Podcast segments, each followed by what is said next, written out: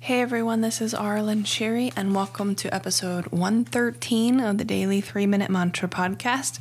This is where we come back to the present moment for just three minutes and chant a Sanskrit mantra and connect with our voice and our body. And I'm actually going to start um, a seven part episode series of the chakra bija mantras. And if you don't know what a bija mantra is, it's just a single syllable word that um, in Sanskrit that carries an energy. It has no direct translation. So when you say the word, um, you focus on the energy and the meaning of that thing um, instead of trying to like have a you know this word means this so what we're going to do is the seven chakras and the we're going to start with the crown chakra because um, normally a lot of times you'll see in yoga where you start at the root chakra and you go up through all the chakras. And i've learned through my spiritual teacher Liana Shanti that it's better to start at the crown chakra and go down um, so that you're not like sending your energy up and out.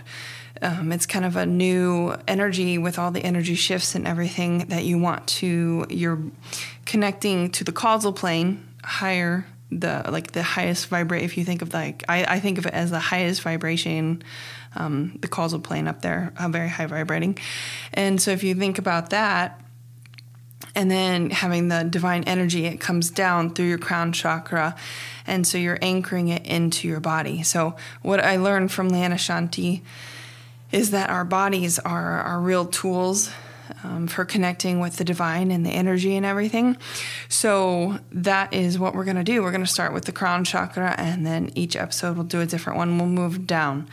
And the bija mantras, what I've read about those is that the um, bija mantra for the crown chakra is Om. It's also the bija mantra for the third eye chakra. So it sounds, it seems like tradition is for the Om, for the crown chakra, to be silent. So, which I think is actually, um, that's what I'd like to do today, is just three minutes of silence, but you can repeat Om over in your head. And I, you know, the reason I like singing mantra is because I find it easier. You have something to focus on. Your your lips are moving. You're creating sound.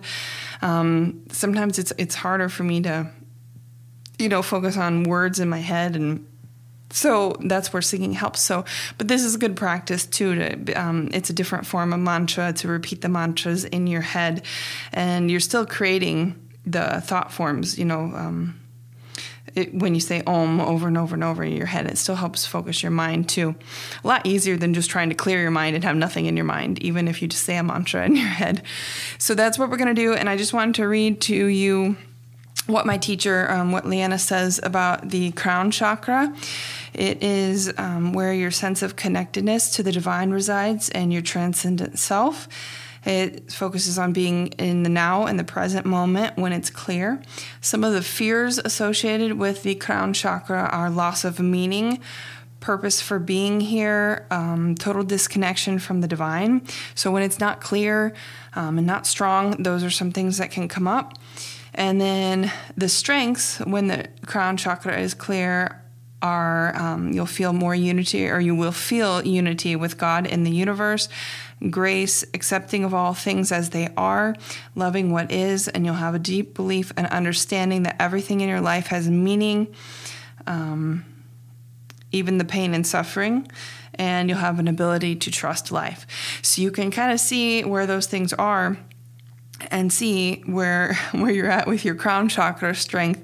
And I've um, it's always uh, Liana has wound healing programs, mother wound, father wound, and narcissist program, and those are the things that help you strengthen these because in my experience, it's hard to you you can't get rid of these or have these things leave your body unless you're actually healing your wounds and things like that. So a lot of these things are caused by wounds.